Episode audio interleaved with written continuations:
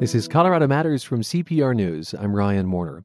Mexico will do more to conserve water from the Colorado River. The idea is to take some pressure off Colorado and other U.S. states in the river basin. John Fleck was there when the U.S. and Mexico signed this new historic water agreement just last week in Santa Fe. He leads the Water Resources Program at the University of New Mexico. And John, welcome back to the program. Nice to be here. Thanks. And the U.S. Hello and, to my friends in Colorado. Uh, and hello back to you. Uh, the U.S. and Mexico negotiated for several years, but I think it's fair to say that relations between these two countries have been strained lately, namely because of the proposed border wall. Were you worried that this water sharing agreement might not get finished? I was. This is something that was negotiated for a long time. I mean, really intensively for the last two years, but in a sense, is a continuation of negotiations that have been going on for more than a decade. Enormous progress was made. Um, a really collaborative relationship was developed, and there was this big fear um, on my part and part of a lot of people, the people working on Colorado River issues, that problems at the top in the new relationship between the Trump administration and their counterparts in Mexico could get in the way of this really important deal. And what's interesting about this is that what has happened in signing this agreement on the Colorado River is it's demonstrated that you know, essentially some things are too important to get tangled up in the histrionics of the politics of the day, and water seems to be one of those things. Oh. Well, just briefly, how exciting was it to be there for the signing? Oh, it was great. Um, you know, this was a lot of people who had worked on this agreement for a very long time, people that I've known and worked with for years. Um, they had been worried. I think the, their worries were gone months ago when it became clear that the, that the deal was ready. So it was just a, a celebratory event. But, you know, you saw the biggest and most important people all standing there with their cell phones taking pictures, um, just as excited as, as anyone. Now let's explain what this deal means. So Mexico has rights to some Colorado River water, and that goes back to the 1940s. And this new agreement says basically that the U.S. will invest up to $31.5 million in Mexican water conservation. And in exchange, Mexico gives up some of its share of Colorado River water. So is that the most important thing for Colorado that Mexico will presumably be using less of the river because we're paying them to conserve. Well, this deal has two big conservation pieces. And so the first piece that you talked about, the $31 million, is money that will be kicked in by municipal water agencies in the lower Colorado River Basin. So you're talking about Arizona, Nevada, and California. It will um, uh, be used to improve irrigation system efficiencies on the Mexican side of the border. And this is sort of a classic rich country, poor country problem. Mexico's um, system is not as efficient as ours because they're poor. We can help um, improve the efficiency of their irrigation delivery because this is agricultural irrigation water mostly. Um, and in return, a share of that water um, can be used in the United States, and a share of that water stays in Mexico for environmental benefits. So it's a real win win there. Um, the second piece, which is related but uh, um, different, is that when the big reservoirs drop, and that would be Lake Powell, which the upper basin, Colorado and the other states of the upper basin, including us here in New Mexico, depend on, when it drops and when Lake Mead drops, yeah. everybody needs to take less water out of the system. So, in addition to the conservation measures that we're funding in Mexico, Mexico also agrees, in a more general sense, to reduce its take on the Colorado River under climate change and extraordinary drought. I see. And so, in that way, the U.S. and Mexico are on the same page under this agreement. I also understand that this will pay for some research into better conservation methods and into potentially desalination, so turning salt water into fresh water. Is the goal to put a desal plant in Mexico and maybe take even more pressure off the Colorado River that way? This is one of the possibilities. It's been discussed for a long time. Um, it's this deal doesn't actually um, um, build a desal plant. Yeah. It merely creates a sort of international mechanism to continue discussions about that possibility. And again, the idea here is that the rich country, the United States, might help fund a desalination plant, um, you know, in the Sea of Cortez or or elsewhere. Um, clean up that water in return for a share of the saved water and further reduce pressure on the Colorado River. This is a long term thing, and all this agreement does is create the framework for continued discussions of the possibility of doing that. And there's even been talk of the U.S. being able to buy back some clean water from Mexico, which might go to cities like San Diego. I remember a few years ago, water actually flowed back down the river all the way to the coast in Mexico. That hadn't happened in something like 16 years. And at that time, I talked to a photographer and boater from Colorado uh, who was there, Pete McBride. I've been down that section. There's usually just a trickle of water, and you get about 10 miles into Mexico and it's just a river of sand. It's basically you go to watch the Colorado River die. And in late March, they released this, this pulse flow, and everywhere there was birds chirping, there was native species starting to germinate, and there was just massive water just flowing through, meandering. It was like being on you know sections of the Upper Colorado and a lazy river. He said there was quite a celebration when this experiment happened and the Colorado River flowed back to the sea in Mexico. Is the idea with this new agreement that that will become a normal thing and that birds will be rejoicing, you know, long term? That is the hope. I was actually there with Pete as that was happening, and it was just, I've got to say, a life changing experience to see this river that I've been around my whole life and depended on so much come back to life in this place where we dried it out completely. One of the things that this agreement does is create a financing mechanism and set aside water um, to do that. There's a lot of science to be done to determine how to most efficiently use that water to get it to these habitat restoration sites and get it flowing in the key parts of the channel. There's probably not enough water in this deal for a continuously flowing river all the way through the 100 miles that's now dry of the Colorado River in Mexico, except in big flood years. But this creates a permanent mechanism to continue putting water for those birds, for that willow and cottonwood habitat. Um, in these really dried out areas in Mexico. And we have to remember that those of us here in the United States who use Colorado River water, you folks up on the front range of Colorado, us down here in Albuquerque, we're taking water out of that system. So we're partly responsible for this, I think, an environmental tragedy down at the other end of the system. So, to the extent that we can help and contribute through this international agreement to make that happen, I think that's a really important environmental sort of moral obligation that we have in this part of the world. But I think I hear you saying it's not a guarantee that water will float necessarily to the sea, but a goal of the agreement. What, what's the long view in terms of how the U.S. and Mexico have dealt with Colorado River water? Like how how historic or unusual is this international agreement? So, if you look back at the history over the last 15 to 20 years, there was an enormous amount of conflict, really, at, over the last 50 years, an enormous amount of conflict between the United States and Mexico over this river. Um, we were at loggerheads over a number of issues in terms of water quality and the quality of the water that we delivered under the treaty to Mexico for their farmers and cities to use um, over some steps that we took that reduced groundwater in the area in places where there were springs and wetlands that communities had depend on. And there was really conflict and tension. That has evolved over the last decade through a series of agreements, and this is the most recent and probably the most important one, the one that was signed in uh, Santa Fe last week. Um, and that's the central thing is we don't have, simply have one standalone deal here. What we have is a continuum of sort of a permanent evolving relationship where instead of being two separate nations fighting over a river that crosses from our boundary to theirs, um, we are managing this collaboratively as a system. And you know, one of the things people often say is the Colorado River flows through seven states. Well, there's seven states in the U.S., but there's really nine states, and what we're doing with this agreement is the latest in a move toward treating it as a nine state river, as a shared resource among nine states and two nations. Yeah, that is to say, the other states in Mexico.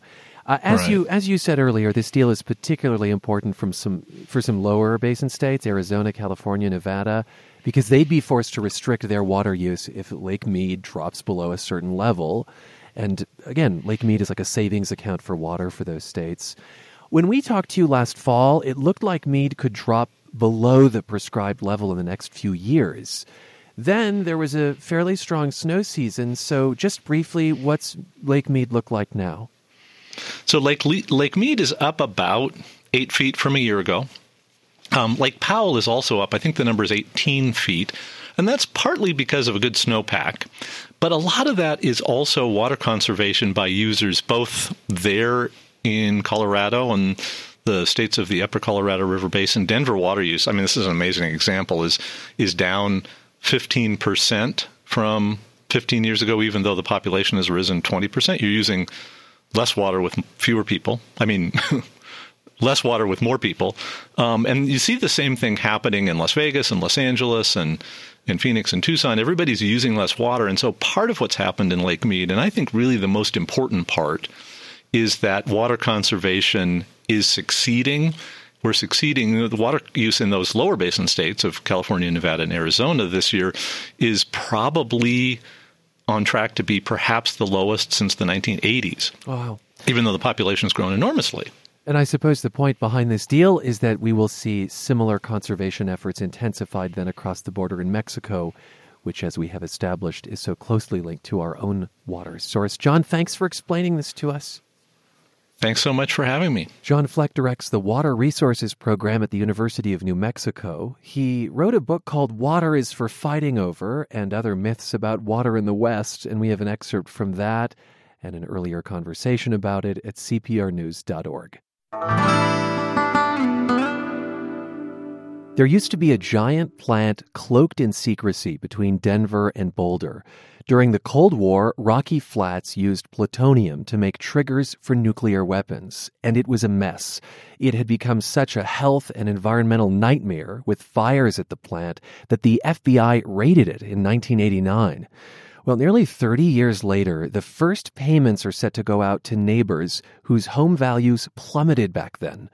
Author and investigative journalist Kristen Iversen grew up near Rocky Flats and later worked at the plant we were Cold War warriors too. It's just that no one told us. We didn't know that we were being exposed to plutonium, great deal of carbon tetrachloride, all sorts of things. After a Superfund cleanup, Rocky Flats is now a wildlife refuge set to open to the public next year. Iversen and others are concerned about the safety of that. A while back, she wrote a book about Rocky Flats. It was part memoir, part investigation, and she'll join us live in just a few minutes to talk about the area today. First, a bit more about its strange past. Let's listen back to a snippet of a conversation we had in 2012. What did the plant look like when it was up and running? Well, there were over 800 buildings out there. Of course, many of the listeners will, will be aware of where Rocky Flats is, just outside of uh, Arvada, Boulder, kind of between Boulder and Denver. It was essentially invisible from the road, particularly in the early years. And it was like a mini city. Uh, we could see the Rocky Flats water tower from our back porch. Our house was just a little less than three miles away. At night, it glowed on the horizon like a secret city. It was just, uh, you know, huge and bright. But of course, it wasn't really a city, it was a secret uh, factory. I was fascinated to learn in your book that Rocky Flats was, in some respects, built in the wrong place or built based on a miscalculation. Engineers based their site report on wind patterns from Stapleton Airport uh, rather than the Rocky Flats site itself. Um, and they were looking at wind patterns. And one of the things that the Atomic Energy Commission said was that this plant must not be located near a large metropolitan area where contamination could be carried over into the population. And what they didn't take into consideration was the fact that these Chinook winds come down off the mountains, very high, hot winds. They race across that site and pick up whatever contamination is there and take it right down into the Arvada, Broomfield, Westminster areas, and then onto the Denver metro area. So that kind of problem has been going on since the early 1950s. You know, the, the story of Rocky Flats can be really powerfully told in numbers uh, numbers of workers who filed to be paid for medical problems, uh, mm-hmm. the number of your childhood neighbors with cancer, the amount of lost plutonium. But leaving all those numbers aside, how would you describe the effect Rocky Flats had on Metro Denver? Well, there are so many ways to talk about this. Um, first of all, it's very important to note that there have been uh, health effects, studies going all the way back to 1978, um, studies that began with Dr. Carl Johnson, who was county health director for Jefferson County, um, showed higher rates of cancer, leukemia, lymphoma, thyroid issues. And higher birth defects. Um, one thing that I uh, want to point out is, is a higher rate of uh, leukemia in children following the 1957 fire in particular. Um, but these studies over the years show that there has been a health effect. Uh, Richard Clapp in 1996 uh, found a continuing excess of cancer and ongoing health effects. So uh, there are a number of different studies uh, that can be looked at in terms of the health effects of Rocky Flats, but of course there have been other effects as well. And it has divided our community in so many ways the activists, the workers. Then, even among the workers, there are workers who got sick and others who did not get sick. Some workers feel very patriotic and proud of their work at Rocky Flats, and others feel betrayed by the government and the private corporations that operated Rocky Flats. You talk about private corporations. Um, there were essentially uh, contracts with the federal government to run Rocky Flats. And there was one detail that I think speaks to the secrecy, and that is people who live near Rocky Flats but didn't necessarily work there and have special clearance had all kinds of notions about what went on there. People thought this is where Dow makes scrubbing bubbles. That's what that plant is outside of Denver.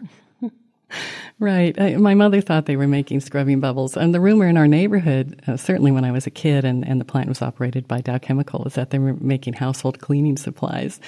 And neither my mother nor I were very fond of housework. So I thought, well, you know, that's not very interesting. but uh, it was interesting when I was doing the research for this book and I talked to so many people and heard so many rumors of, of what people had thought over the years that they were making out there household cleaning supplies, doorknobs, you know, there's so many different things, and workers were not allowed to talk about what they did out there. You uh, grew up outside of Rocky Flats in a neighborhood called Bridaldale, and there's this just really um, stark contrast between elements of your childhood that are just picture book and Norman Rockwelly uh, riding horses and you know playing in the great outdoors, and then this ominous aspect of the Cold War that's going on in the background. Mm-hmm. Was a wonderful place to grow up, and my parents certainly thought they were raising their four children in, in the perfect environment. We loved it. We had horses, dogs, gerbils, you know, lots of animals. And yet, the Cold War was happening right in our own backyard, almost literally, and, and we didn't know. You describe high school friends having testicular cancer, growing up with bouts of fatigue and swollen lymph nodes. So there were many, many stories. Almost every family in our neighborhood had some cancer or health effect, and we've experienced some of that, you know, within my own family. And as I was doing the research for this book, I came across countless stories. And since the book has been out, I've been getting emails from hundreds of people who feel that that their lives have been affected by Rocky Flats. You worked at Rocky Flats in the 1990s um, you were typing up like the latest accidents. People talked about plutonium in the cafeteria. Yeah.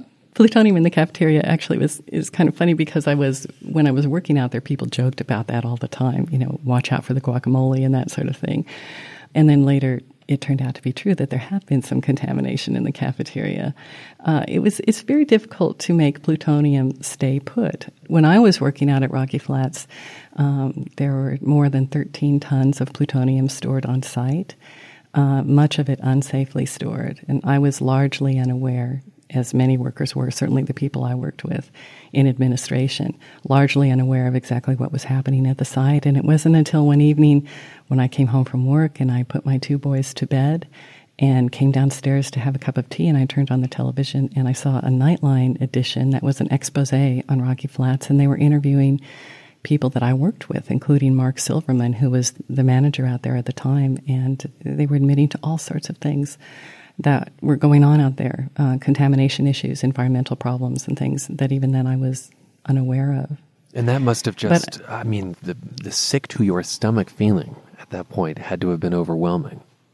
Well, I was stunned because I, up to that point, trusted the company and trusted the government to tell us if there was something really dangerous or something that would put, you know, our lives or our health at risk.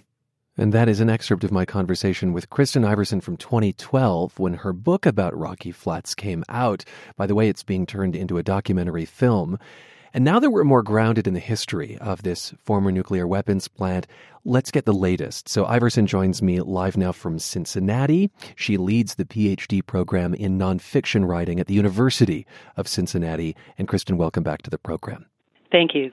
The Denver Post reports that the first settlement payments could start going out this month to homeowners who saw their values plummet in 1989. This was when the FBI raided Rocky Flats. In this long saga, how much of a milestone does this represent? Well, I think this is a really significant milestone, you know, for lots of reasons. It's it's been a very long, intense and, and bitter fight.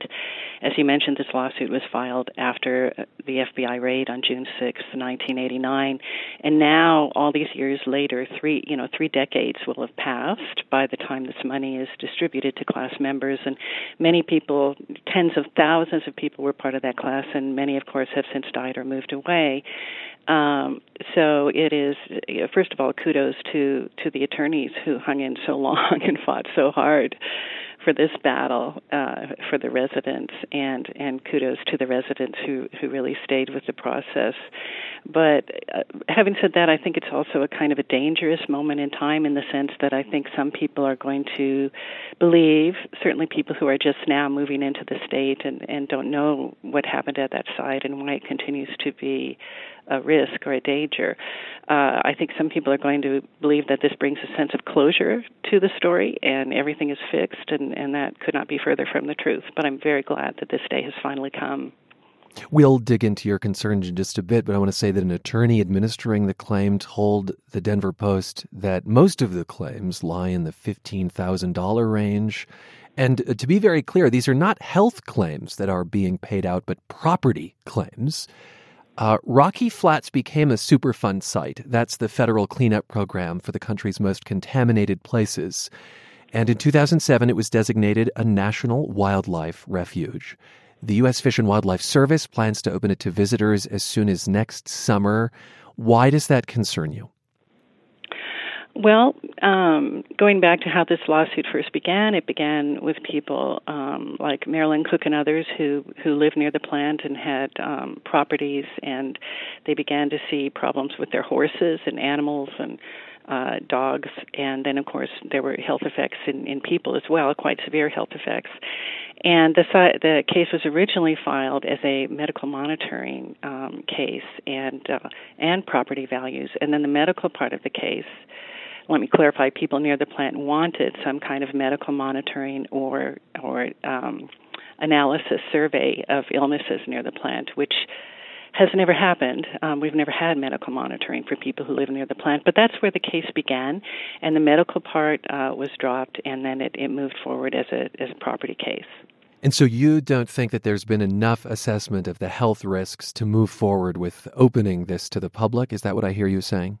Absolutely. I think that we are um, seeing ongoing um, health effects in local residents and, as I mentioned, even in animals and horses, for example. Uh, rates of uh, cases of rare cancers, uh, blood disorders, um, even epilepsy.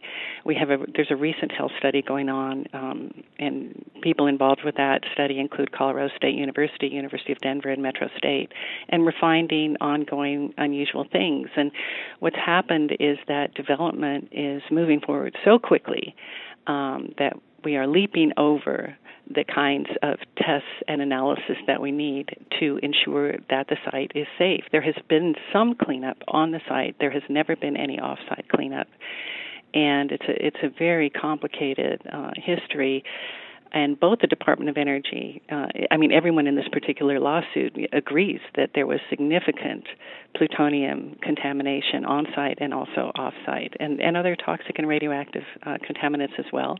And we just don't know enough about how much we are putting people at risk by letting them uh, go onto the site itself and also, frankly, build houses directly adjacent to the site. Hmm.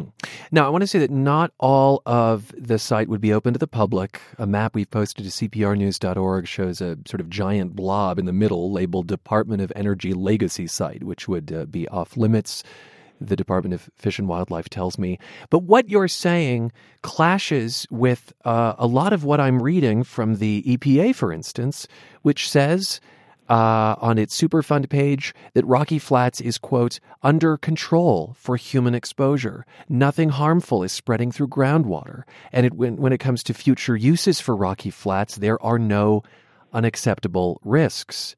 Meanwhile, the Colorado Department of Public Health and Environment looked at cancer rates around Rocky Flats from 1990 on and when it came to thyroid cancer in particular, the thyroid is one of the most sensitive parts of the body to radiation, uh, the department found, quoting here, that there was no evidence of higher than expected frequencies.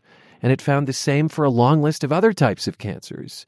It says that when there were elevated cancer levels, it was much more often linked to smoking in these neighborhoods. Square these for me, Kristen.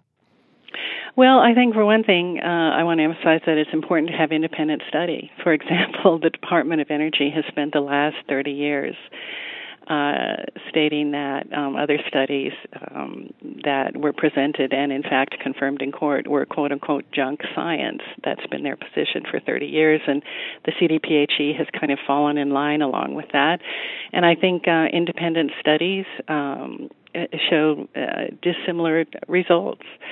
Uh, so it's worthwhile to investigate this uh, further. Uh, there are two things that I think we have to keep in mind. For one thing, it's a very active site. Uh, it's very difficult to make plutonium stay put. There are groundhogs. There are yeah, they're busy digging up the soil, and deer. Uh, they don't know that they you know once they eat the grass or whatever that they shouldn't go off site. There's a lot of wind and rain and snow and all of that. It's a very active site, and even the EPA will admit that. Uh, and the other thing is that we've had a couple of events and some catastrophic events since that final study was done, and that includes the flood in uh, fall of 2013 when um, the uh, core of the site and other areas of the site, you know, we had the big flood and uh, much of the site was covered. We have photos showing, you know, 10 feet of water just rushing off of that site into local neighborhoods, and there was sediment transfer during that time. And I think, you know, we just don't have enough uh, information, and there are so many people, including the current health director of Jefferson County, who um, has said, you know, he was asked, would he live near the site? And he said no we have a lot of questions, and I think, regardless of, of the defense strategy of the Department of Energy and Colorado Department of Public Health and Environment, we do not have enough information to to uh, tell people that this site is safe enough. Whether we're talking about the core area, which will never be safe, it's plutonium has a very long half life that will be that area has to be protected for 250,000 years. That's how long that material is dangerous. It's beyond human comprehension. But the rest of the site is problematic. And plutonium uh, tends to cluster, um, and as I said, it moves uh, quickly. Um, so we need more information, and we can't uh, believe that, that the story is over and the site is safe. I'll say that at cprnews.org there is a link to the Superfund cleanup site. You can read the EPA's assessment of the site there. And Kristen, thanks for sharing your perspective with us. Thanks so very much. Kristen Iversen is following the story of Rocky Flats, the former nuclear weapons factory in Jefferson County. Her book, Full Body Burden, part memoir, part investigation, is set to become a documentary film. Rocky Flats is now a wildlife refuge, and the U.S. Department of Fish and Wildlife hopes, hopes to open portions to the public next summer. This is Colorado Matters from CPR News.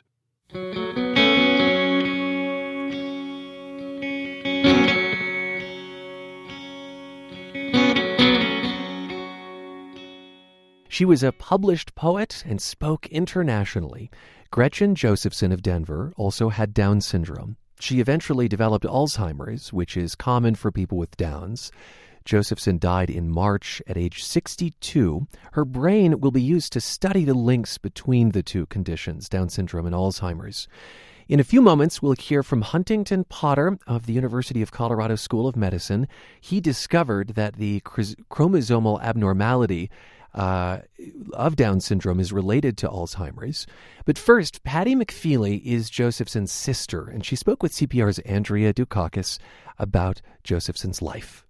There were four sisters in your family, including Gretchen, the youngest. And in the 1950s, when Gretchen was born, the hospital discouraged your parents from taking her home. Well, I think the conventional wisdom, if you will, at the time was that you should just put them into an institution and not take them home, and then you don't become attached to them, etc. And b- both of our parents, I think, with no question, said, "Well, we're going to try and take her home." And obviously, nothing else ever changed. What approach did they take uh, raising a child with Down syndrome? Well, I think we actually got extra help, just not only being the fourth child, but that she would need a little extra help. But other than that, she wasn't treated any differently than the rest of us ever. I mean, she uh, was expected to pitch in, and she had her chores just the same way we did when she got old enough to do that. Um, she didn't get away with any more than we did. What prompted Gretchen to start writing poetry? You know, I don't know. She just, it was a way of her expressing what she was thinking. And she understood the feelings of being different or having um, things that she couldn't do as well as other people or having people treat her differently. And yet she could express it. And she would just be sitting there and writing out things. And our mother picked that up. And then she started helping her put them together she was very social and outgoing, and so the first poems about like working at the uh, at the Denver Dry Tea Room, you know, she talked about her interactions with people. Will you read um, the poem that is the title of one of her books, and it's called "A Bus Girl Grows Up"? Sure. And this was the bus girl starts off when she was working in the uh, Denver Dry tea room in the department store. Right, and the reference comes up in, in yeah. the poem. Okay, a bus girl grows up. How much I have seen. I have seen people change right before my eyes, like when they have children. Old buildings going down, new ones going up. I see people taking an interest in what they are doing, even an executive talking with others shop talk. Sometimes I wonder if I can be like that, an executive, though I know I never will, since I'm walking in the steps of a bus girl. I think back to the little girl walking around, hanging on to mommy's hand, in Sunday clothes, shopping. The day is hot. She gets lost in the department store. But that was when I was little. I don't get lost anymore. And the department store is the Denver the one I'm working in. I'm not hanging on to mommy's hand or getting lost. I've found myself. I belong at the Denver Dry Goods. It's a family of love. The Golden Tea Room, that's what I'm happy to be, walking in the steps of a bus girl. What do you think that poem says about who Gretchen was and, and what she thought about? Well, she took working very seriously. She always did. And she worked 37 years starting at the Denver Dry Tea Room and all the way up through Macy's, whatever business took it over. You know, we were teasing about it. She'd be 15 minutes early rather than be five minutes late. And she was very social with the people around her. I mean, it was also a, the way that she got to know people. And uh, part of the poem says, you know, talks about an executive and says, though I know I never will be one. It sounds like she was just so emotionally intelligent and perceptive about herself, but also very comfortable with who she was. Yeah, well, yes, she was. But she also wasn't shy about, she had no problem walking up to an executive and talking and introducing herself. And years later, when we be, after she was retired and we go through like Cherry Creek Shopping Center, you couldn't get through there without people stopping. Because she worked at, at Macy's in yes. the Cherry Creek yeah. Mall and everyone knew her. Everybody knew her. And, you know, you'd go there to do something else with her and everybody stopped you from the executives on down.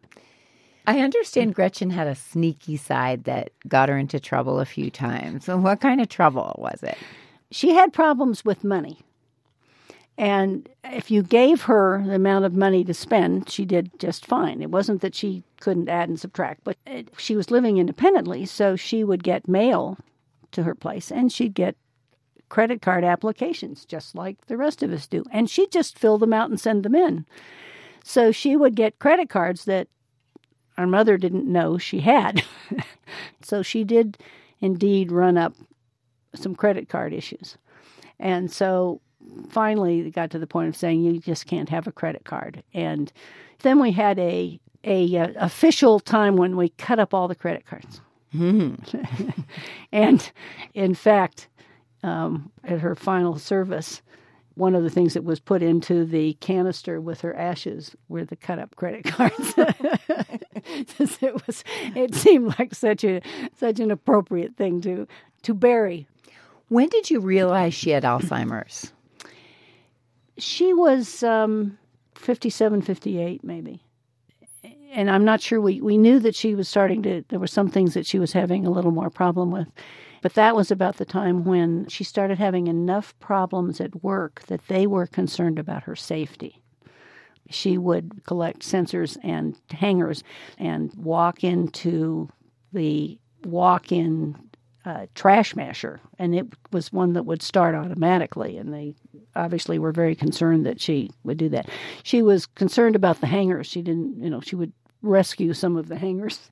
So that's when we decided that she really needed to retire. And that was just after I had retired. So it was okay to retire. And so they had a party, they had two cakes, they gave her presents, they had a wonderful retirement party. And Huntington Potter, let's bring you in here. You're the director of Alzheimer's disease programs at the University of Colorado School of Medicine. How common is it for people with Down syndrome to get Alzheimer's? That really depends on your definition if you look in the brains of people with Down syndrome, by the time they're 30 or 40, they all have the Alzheimer's pathology in the brain. But probably only about 80% uh, develop dementia by the time they're 50 or 60. So it's obviously a very at risk population, but it's not a, uh, a guarantee that they'll all get the clinical symptoms they all have the pathology, but then they don't necessarily get the Alzheimer's. That's true, and that's one of the mysteries that we would like to understand because if it were possible to have the pathology and not develop dementia, all of the rest of us and all of the rest of the people with Down syndrome might be benefited.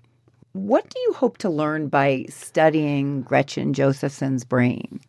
Well, what we had discovered some time ago was that people with uh, typical Alzheimer's disease actually have Down syndrome like cells throughout their body, including their brain, and that's the connection between Down syndrome and Alzheimer's disease.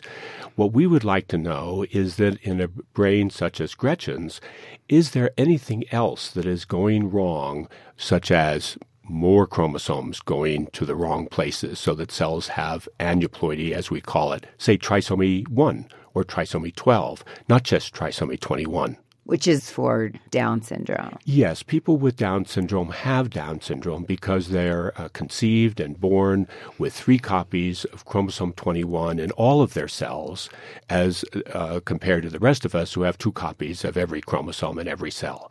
So that's the only thing that's different, and that leads to all of their developmental problems, and it also leads to their Alzheimer's disease because the main Alzheimer gene is on chromosome 21, mm. so they have three copies instead of two two and they begin to develop Alzheimer pathology in their teenage years. It develops through their 20s, and eventually, by the time they're 30 or 40, their brain looks like a full blown Alzheimer's brain. When did you first notice this connection? Was it in the clinical setting? The connection between Alzheimer's and Down syndrome was recognized by clinicians and pathologists in the uh, 60s as something that happens to people with, with Down syndrome. The connection that we made between the trisomy 21 in Down syndrome and the trisomy 21 in people with Alzheimer's disease was in the uh, early 80s. So, what does this kind of donation mean to you and to the hospital? It's essentially unique uh, so far in our brain bank to have somebody at this age with Down syndrome and now Alzheimer's disease. And even across the country, those kinds of donations are very rare and very valuable because if we can understand more about the pathology that develops in people with Down syndrome, we'll be better able to understand the pathology that happens in typical people. And that's going to give us a hint of what's going wrong and how we might be able to uh, compare the brains and come up with an idea for fixing it. And Dr. McFeely, um, as a doctor and sister of someone who had Down syndrome, were you surprised when you learned of the connection between the conditions and that Gretchen would, would likely develop Alzheimer's? Yes, I was. And I remember going to the Down syndrome uh, yearly conferences. Gretchen spoke Gre- at some of them. And Gretchen had spoken at them, and we would go, and our mother would take them, and then I would take them. And I took her to the one in Minneapolis. And it was the year she turned 50. And we all met there because it was always in August. It was always on her birthday. And they would usually celebrate her birthday. And this woman came in and said, You know, yes, I'm responsible for my brother, and he's 50 and he has dementia. And I just about fell out of my chair at the time. I mean, it didn't occur to me that really at that time that we were going to have to deal with that. And that's when I think I started really looking into that much more. And do you hope that um, through this donation that you'll have more in the bank, so to speak, to be able to do more research on this? Yes, I think this is a, uh, a pump primer because p- people with Down syndrome and their families would very much like to help research to understand the disorder in them and also in, in all the rest of us. And so brain donations are very important. With all the changes that are happening in the scientific world, if you look 10 years out and you look at Down syndrome and at Alzheimer's, what do you hope to see then? Well, I think the uh, sort of main goal of all of our work is to develop treatments for people who are on the uh, you know steps for uh, Alzheimer's disease, whether they have Down syndrome or, or not, and also develop uh, early diagnoses because, as you said, not everyone develops dementia. So we'd like to know who is going to and who isn't. And we'd like to be able to start treatment, say, in somebody's 50s or 40s to actually prevent the cell death and the problems that come with Alzheimer's disease. Reversing it may be possible, but I think that's a bit unlikely. And with someone with Downs, you'd start the medication even earlier if they develop it so young. Quite possibly, yes. And that's uh, something that we would uh, like to know is what are the earliest signals in people with Down syndrome that they're going to develop dementia within, say, five or 10 years? And can we use those same signals, whether it be a blood protein or a neuropsychological test, to, to figure out whether the rest of us are at risk for Alzheimer's disease? Well, thanks to you both for being here. Thank you. Thank you, Andrea. It's a very great pleasure. Huntington Potter leads Alzheimer's research at the Linda Crnic Institute for Down Syndrome at the CU School of Medicine. Patty McFeely is Gretchen Josephson's sister, and they spoke with my colleague Andrea Dukakis.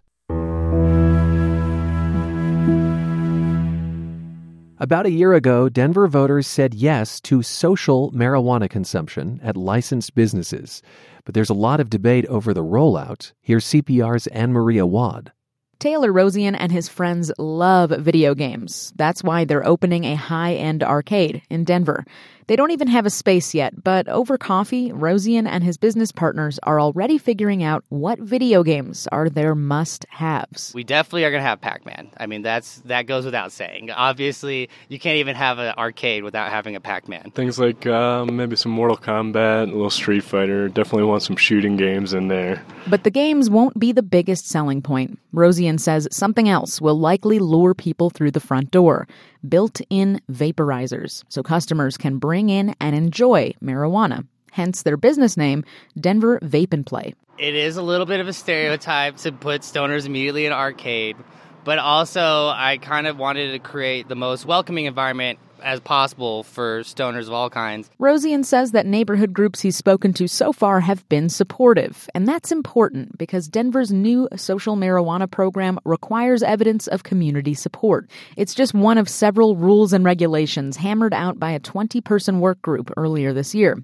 Ashley Kilroy oversaw the process as the director of the Denver Department of Excise and Licenses.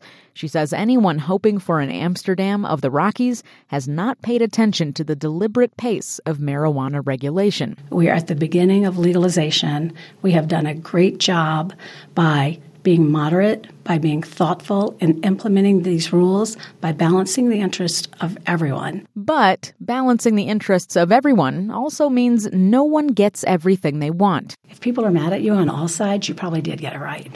and in fact, perhaps no one is angrier than one of the leaders of the original social use campaign. We believe that uh, many of the decisions made by excise and licensing in these final rules uh, go very much against the intent of the initiative and against the will of the voters that voted for it. Kayvan Khalatbari owns several Denver businesses, many of which are connected to marijuana. He's also running for mayor. Khalatbari claims regulators have been doing everything possible to limit social use in businesses, from state officials barring it anywhere with a liquor license to the city barring it within a thousand feet of various facilities. They made it a thousand feet from parks and from rehabilitation centers and and from uh, all these other entities that were never part of the initiative. They weren't what people voted on, and they've made it such that they're we're almost restricted from opening any of these where we really need them. To him, those are high density areas of the city, especially places where tourists tend to hang out. He claims that the rules intentionally ensure that few social licenses will be issued, if any. That's why he says he plans to file a lawsuit against the city in the coming weeks. But while Khalatbari feels that these rules are too restrictive, others feel they're not restrictive enough. I would have liked to have seen a buffer zone from homes. Rachel O'Bryan spearheaded Protect Denver's Atmosphere, a campaign against social use. After Election Day, O'Bryan was asked by the city to be a part of the work group. One of the group's biggest challenges was adhering to state marijuana laws. But O'Bryan argues that that was fundamentally impossible because to her, Initiative 300 flies in the face of the biggest law of all, Amendment 64, which legalized recreational marijuana nearly five years ago. Guess what? The Constitution, Amendment 64, said no open and public consumption. So that we're doing consumption in businesses, I would argue that Initiative 300 violates the Constitution of the state. But we are going forward with allowing businesses that are open to the public to have consumption. O'Bryan has a point. This whole thing is uncharted territory for the city, for Colorado, and for the United States. For advocates, it's a big stride towards making marijuana use more acceptable. For opponents, it's another way to flaunt legalization in the faces of those who don't partake, which means the fight is far from over.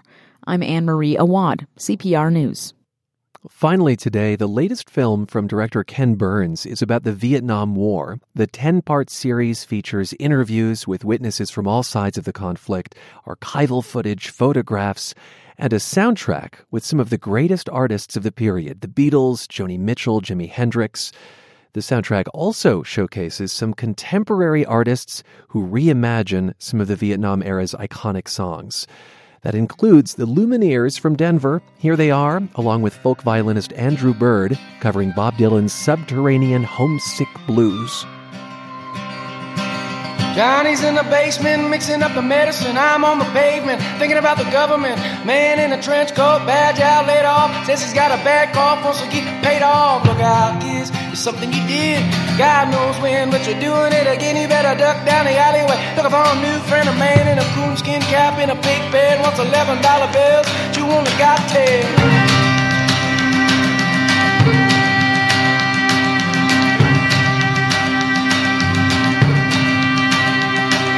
Maggie complete, face full of. Talking that they eat, put plants in a bed, but anyway. Maggie says I'm innocent, I'm all supposed to early make orders the DA. Look out, kids, no matter what you did. Walk on your tiptoes, don't tie no bows. Better stay away from those that care around the. If a clean nose or wash your plain clothes, I don't need a weatherman, I know it's. Bob Dylan's Subterranean Homesick Blues in the hands of the Lumineers and Andrew Bird. That's how we'll leave you today on Colorado Matters from CPR News. I'm Ryan Warner.